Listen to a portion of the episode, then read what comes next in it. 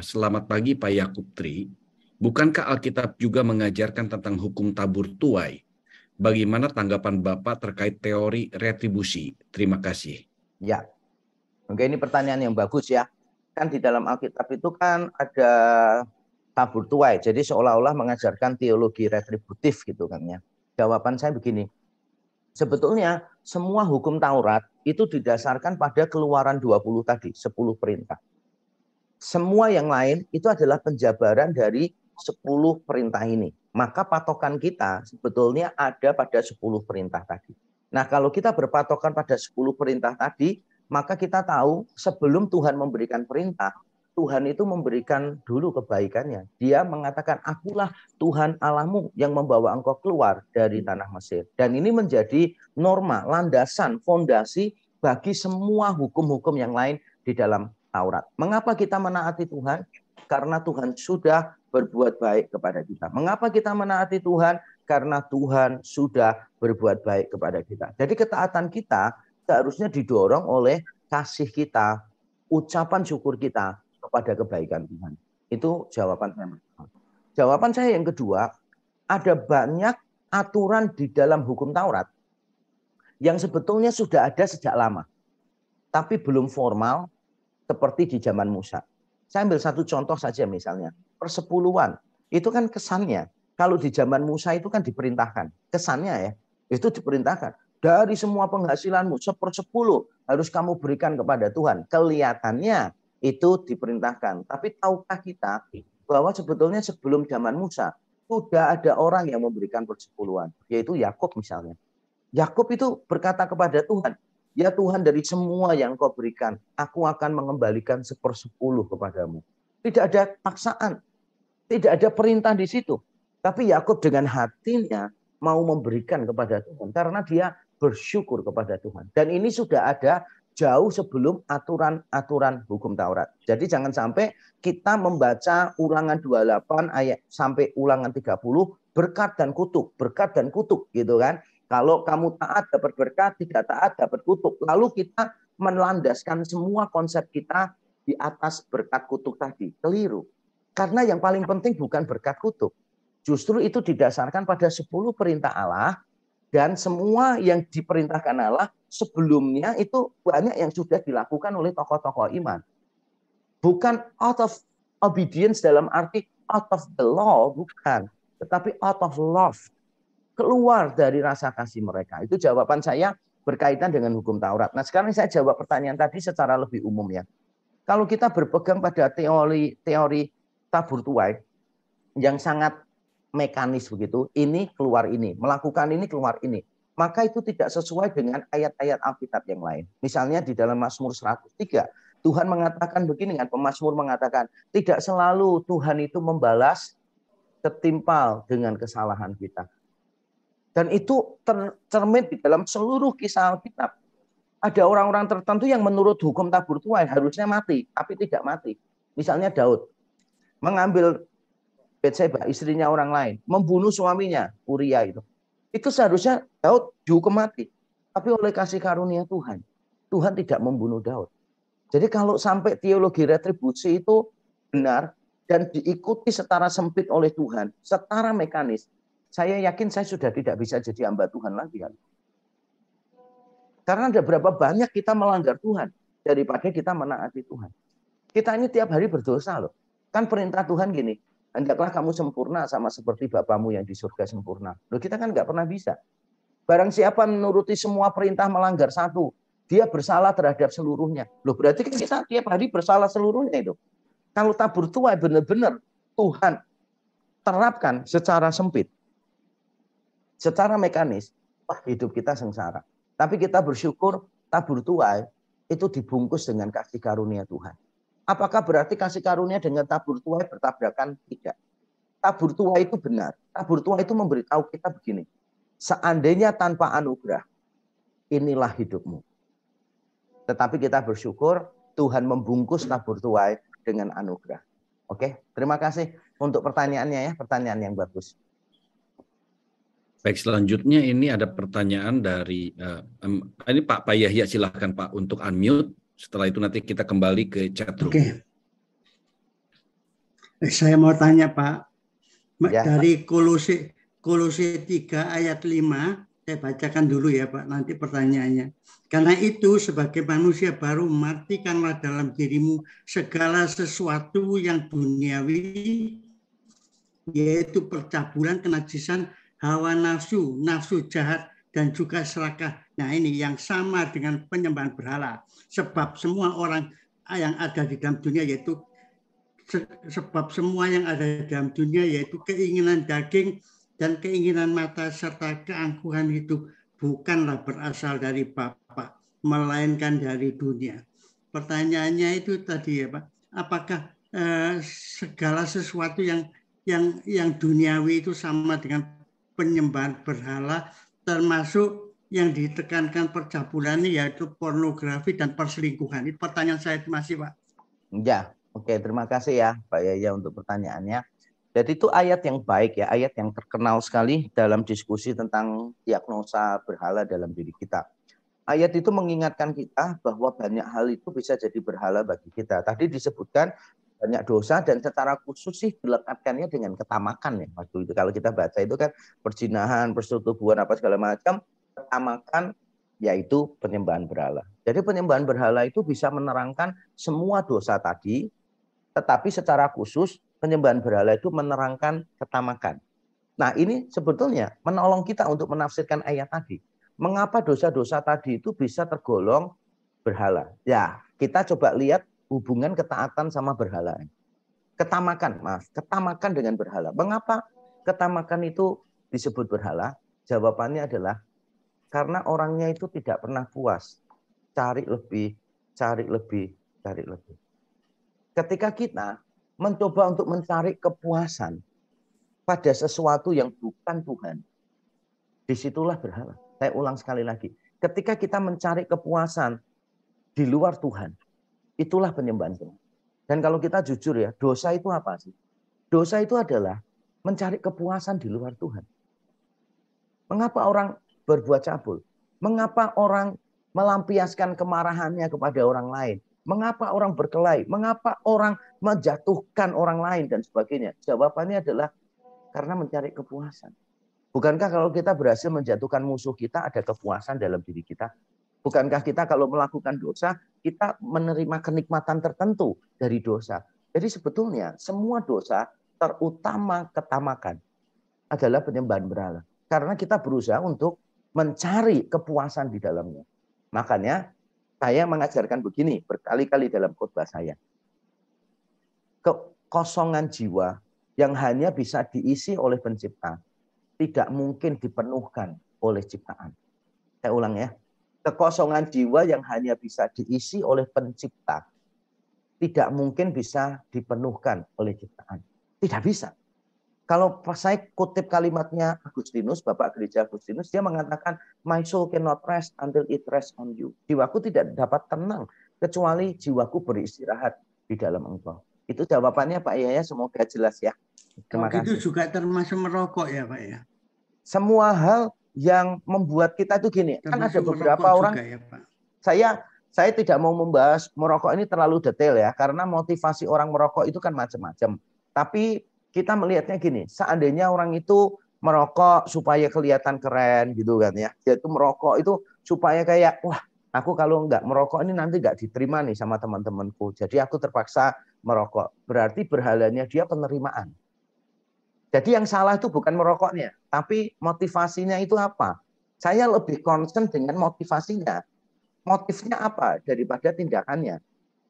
Mengapa dia sampai merokok? Supaya diterima teman-teman. Wah. Berarti berhalanya penerimaan. Atau misalnya gini, mengapa ngerokok? Supaya kelihatan gagah gitu kan ya. Supaya kelihatan ditakuti orang gitu. Berarti berhalanya pengakuan dong. Berhalanya berarti pengakuan.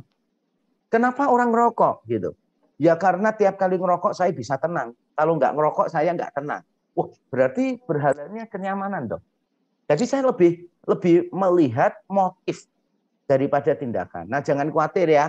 Ini pembahasan berhala ini dua sesi. Nanti di sesi berikutnya saya akan mengajarkan kita untuk mendiagnosa berhala kita. Bagaimana kita bisa mendiagnosa berhala kita. Nanti saya ajarkan beberapa pertanyaan yang kita harus jawab. Dan saya akan memberikan bahkan Kalau ciri-ciri poin-poin di bagian itu berlaku pada kita, kita bisa menemukan tuh berhala kita apa dan bagaimana Injil menjadi jawaban untuk get rid of our idols gitu, untuk menghilangkan, uh, membuang semua berhala tadi.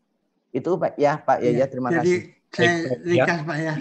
Singkatnya tadi berhala ketamakan itu eh, perut kita adalah Tuhan kita gitu, Pak. Bukan hanya perut kita, Tuhan kita, Pak. Segala sesuatu yang membuat kita tidak puas. Kita cari-cari kepuasan di luar Tuhan itu berhala.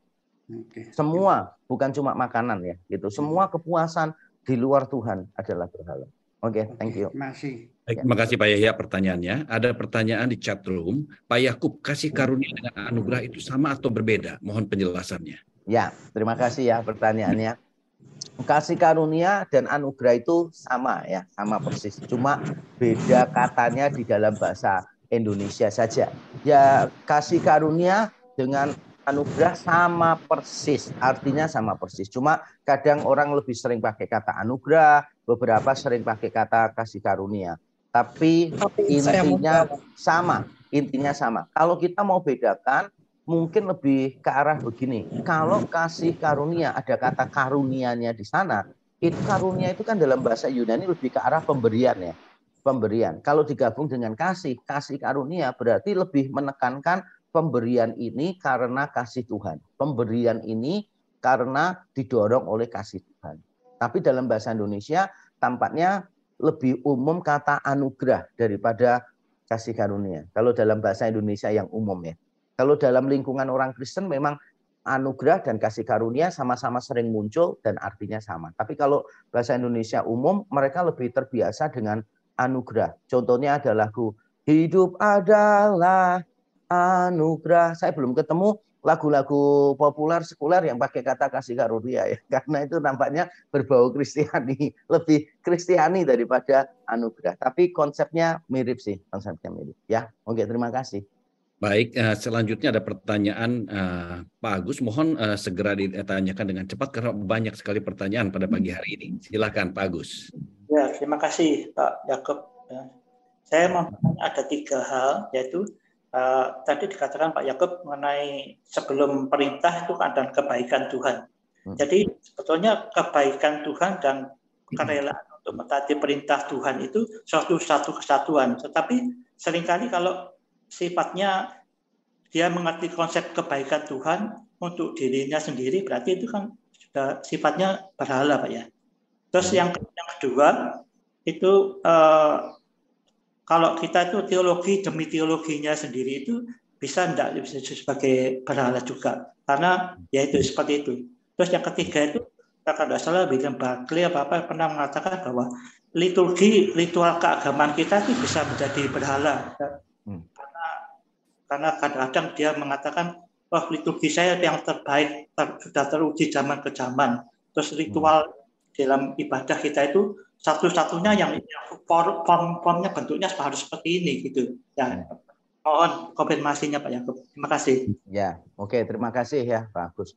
Jadi begini Bapak Ibu Saudara sekalian, kalau saya tadi mengatakan bahwa ketaatan kita didahului oleh kebaikan Tuhan gitu, maka yang yang perlu kita garis bawahi sebetulnya adalah bagaimana kita mempersepsi kebaikan Tuhan itu. Dalam pertanyaan Pak Agus kan tadi bagus tuh.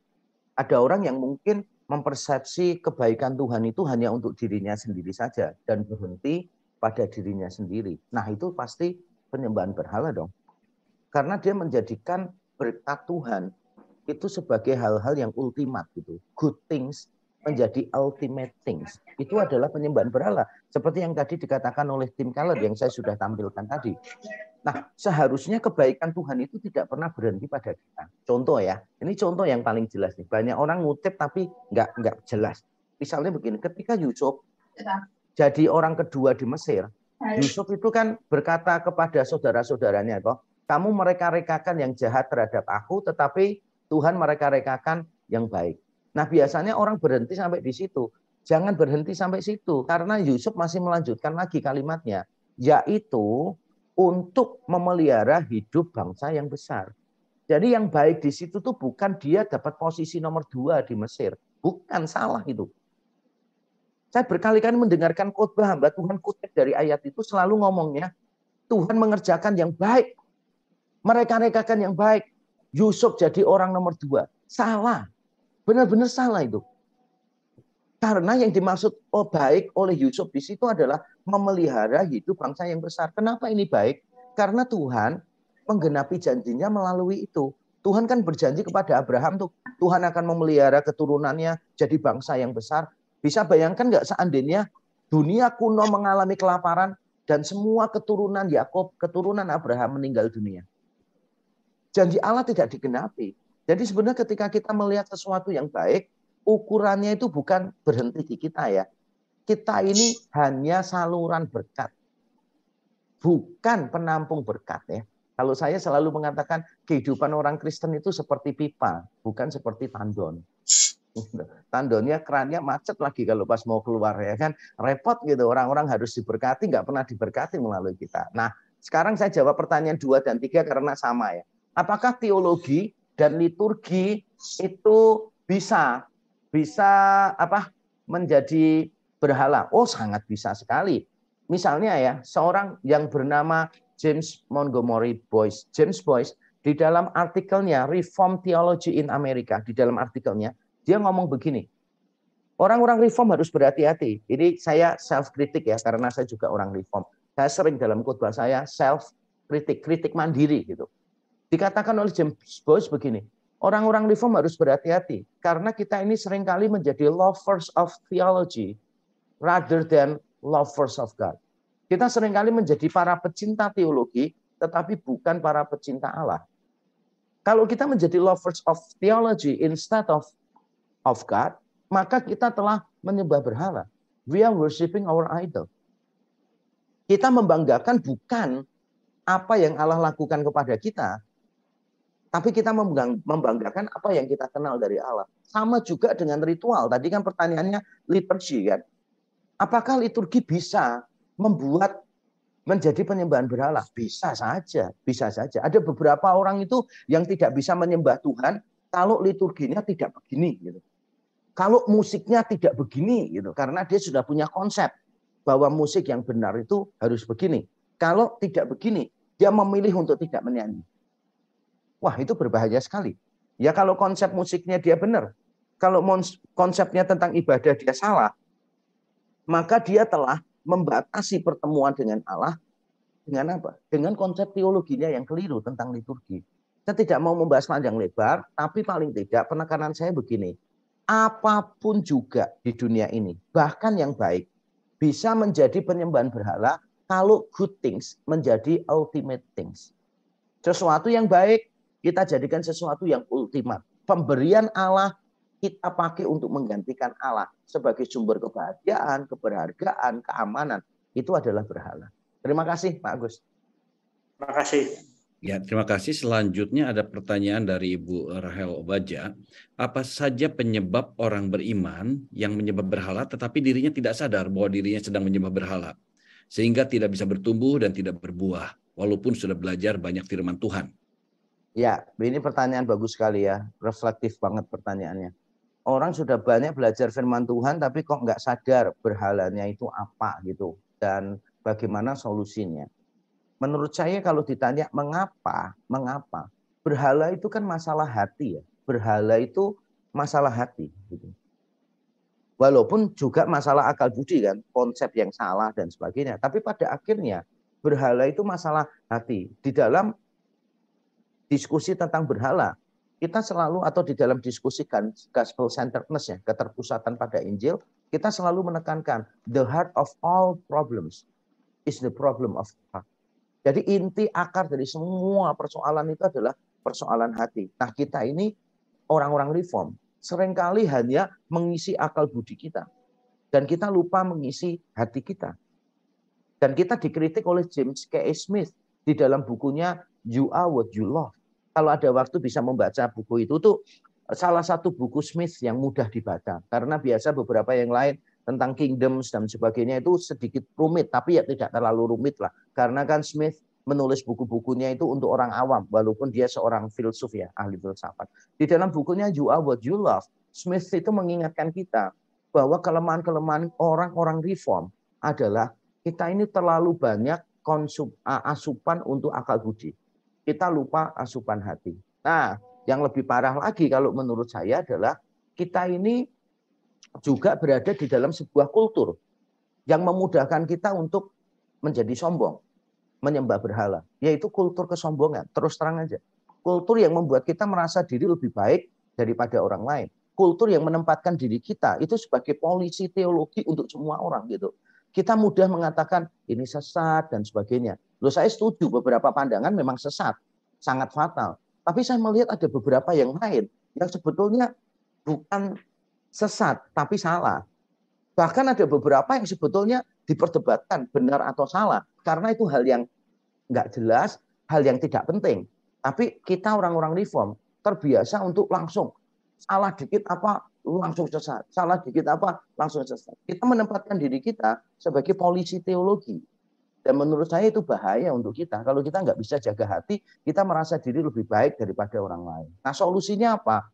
Solusinya menurut saya adalah meletakkan Injil di dalam pusat hidup kita. Meletakkan Injil di dalam pusat hidup kita. Maksudnya itu apa? Nanti saya jelaskan ya. Cuma ini harus harus satu seminar biasanya kalau menjelaskan ini. Jadi intinya begini. Menjadikan Injil sebagai cara pandang, sebagai dorongan, sebagai teladan, dan sebagai kekuatan. Jadi ada empat hal yang kita lakukan. Sebagai cara pandang, dorongan, teladan, dan kekuatan. Jadi kita ini harus menjadikan Injil sebagai perspektif. Cara pandang kita terhadap semua, termasuk terhadap diri kita, itu Injil. Contohnya misalnya, dengan Injil, saya tahu saya orang berdosa. Semua orang berdosa. Tidak ada yang baik. Jadi saya bisa melihat orang kaya di dalam gereja saya sebagai orang yang sama dengan yang lain. Kenapa? Semuanya sama-sama berdosa.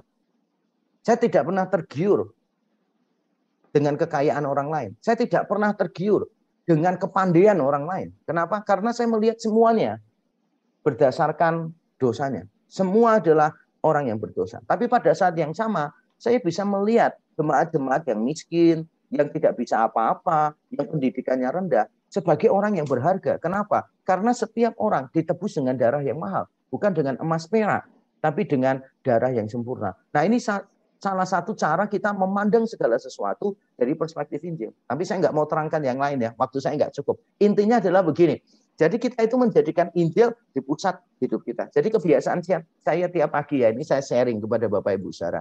Jangan kaget ya. Ketika saya bangun pagi, hal pertama yang saya lakukan bukan membaca Alkitab. Bukan. Pertama kali bangun yang saya lakukan adalah saya bersyukur untuk Injil. Tadi saya bangun, saya ambil waktu, saya bilang, Tuhan terima kasih. Orang yang berdosa seperti aku, Tuhan bayar dengan harga yang mahal. Aku ini nggak bisa apa-apa, aku selalu gagal. Tapi aku bersyukur, kasih-Mu tidak pernah gagal. Kadang saya berdoanya begini, Tuhan terima kasih, hidupku banyak masalah, pelayananku banyak tantangan. Tapi aku bersyukur, persoalanku yang terbesar Tuhan sudah bereskan, yaitu dosa. Persoalanku yang terbesar yaitu dosa, sudah dibereskan Tuhan di kayu salib. Tuhan terima kasih, aku punya banyak ketakutan. Tapi bersyukur, karena ketakutanku yang terbesar yaitu kematian. Sudah dikalahkan Tuhan di dalam kubur yang kosong. Ada banyak kalimat-kalimat lain yang mengungkapkan kalibrasi hati kita, yang berguna untuk kalibrasi hati kita kepada Injil. Dan itu sih jawabannya secara kurang lebih singkat ya, walaupun panjang ya.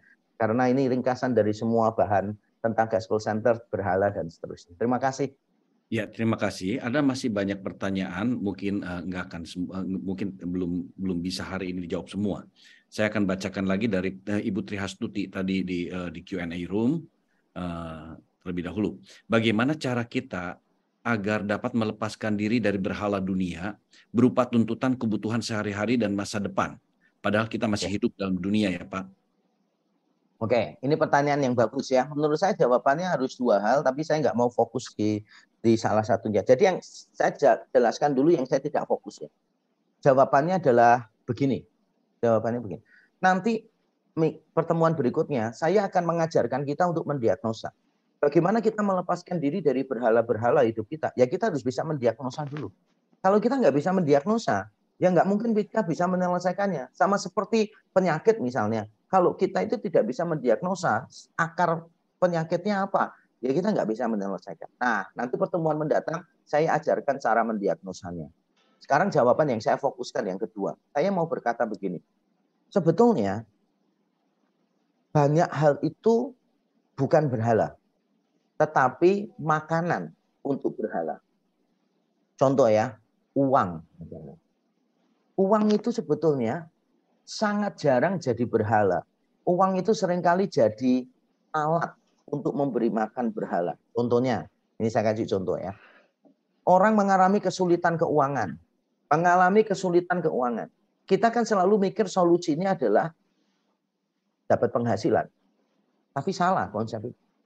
Sekarang kita bertanya dulu, mengapa orang mengalami kesulitan keuangan? Karena persoalan finansial seringkali penyebabnya bukan finansial.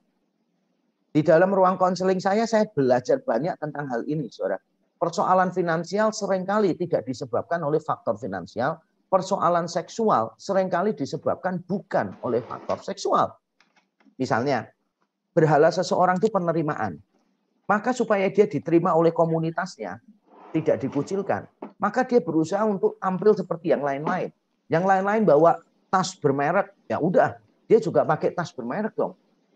Masa yang lain itu pakai L V gitu kan. Masa kita ke sana pakai tas The Missions gitu kan ya, Gathering dua ribu dua puluh tiga misalnya gitu kan. Nah, mungkin kita merasa kayak wah, kok gini sih gitu kan. Kita kepengen diterima orang atau kita kepengen diakui orang. Ada loh, orang tuh yang bela-belain sampai kredit untuk mendapatkan barang fashion yang mahal. Supaya apa? Supaya diakui oleh banyak orang. Jadi uang itu seringkali bukan berhala ultimat. Uang itu kita pakai untuk memberi makan berhala yang lain. Termasuk perselingkuhan juga gitu. Berapa kali saya mendapati orang yang sering berselingkuh, persoalan utamanya bukan seksual. Karena tiap kali dengan selingkuhannya, dia nggak pernah merasakan kepuasan seksual. Kepuasan seksualnya justru dengan pasangannya. Tapi kenapa dengan selingkuhannya dia bisa melakukan hal-hal yang begitu walaupun tidak puas secara seksual? Karena selingkuhannya memberi makan berhala dalam dirinya. Misalnya ya, berhala dalam dirinya itu kenyamanan. Suaminya di rumah nggak pernah memberikan kenyamanan itu menurut dia. Justru membuat dia ketakutan terus-menerus gitu kan. Memaksa dia keluar dari comfort zone-nya gitu. Nah, sedangkan selingkuhannya selalu membawa dia pada comfort zone. Bisa jadi akhirnya untuk memenuhi berhala kenyamanan, dia mengorbankan tubuhnya. Nah, tadi kalau saya jawab pertanyaannya, bagaimana kita tiap hari kan bergumul dengan kebutuhan sehari-hari? Jawaban saya begini, kita ini mungkin perlu mengecek hati kita, hidup kita ya. Mengapa kita kekurangan? Mengapa kita kekurangan penting? Kita berapa kali ketemu dengan orang termasuk dengan hamba Tuhan. Dia bilang gini, aku nggak cukup soalnya dengan penghasilan segini. Terus saya tanya, penghasilanmu berapa? Segitu. Kamu bilang nggak cukup. Impossible, saya bilang gitu. Tidak mungkin. Tidak mungkin tidak cukup. Karena tanggung jawabku lebih banyak dari kamu, penghasilanku lebih sedikit dari kamu. Tapi I feel content. I have contentment. Saya merasa cukup, bahkan saya masih bisa memberi untuk misionaris, saya masih bisa membeli untuk yang ini, yang itu. Ternyata setelah diskusi, tahu nggak? Hamba Tuhan itu kepengen pada waktu pensiun, dia itu tenang dalam hidupnya. Punya deposito, punya aset. Dia ingin memastikan anak-anaknya itu punya modal kerja yang cukup untuk anak-anaknya. Saya langsung kasih tahu. Menyiapkan modal kerja untuk anak tidak salah. Ya, menyiapkan aset untuk hari tua tidak salah. Yang salah adalah kalau merasa tenang, aman, gara-gara semuanya tadi. Berarti apa yang kita siapkan, itu telah menjadi berhala bagi kita. Loh, saya juga menyiapkan untuk anak-anak saya, tapi saya selalu memberitahu kepada mereka, yang membuat kamu aman itu bukan itu. Yang membuat kamu aman adalah karena kamu mempercayakan diri kepada Kristus Juru Selamatmu. Kamu akan baik-baik saja, karena kamu berada di dalam tangan Tuhan yang sudah melakukan kebaikan kepada kamu. Jadi rasa aman kita ada di mana? Nah, saya tidak mau mengeneralisasi ya, karena situasi kita itu beda-beda. Jadi saya tidak ingin terlihat oversimplifying something gitu. Tapi saya mau memberi nasihat begini. Ada baiknya kita melihat dulu kesulitan kita itu benar-benar finansial atau tidak. Itu yang pertama. Yang kedua, kita ini kan fokus. Ini kan bedanya dengan gini kan ya. Apakah semua yang kita lakukan merupakan ekspresi kasih kita kepada Tuhan. Itu di awal saya bilang begitu. Jadi andaikan begini, kesulitan finansial kita benar-benar karena masalah finansial. Ini seandainya ya, kesulitan finansial kita adalah benar-benar karena masalah finansial, maka kita perlu bekerja keras, perlu bekerja keras, perlu. Tetapi ketika kita bekerja keras, itu ekspresi cinta kita kepada Tuhan. Jadi kita tahu kita perlu bertanggung jawab kepada keluarga.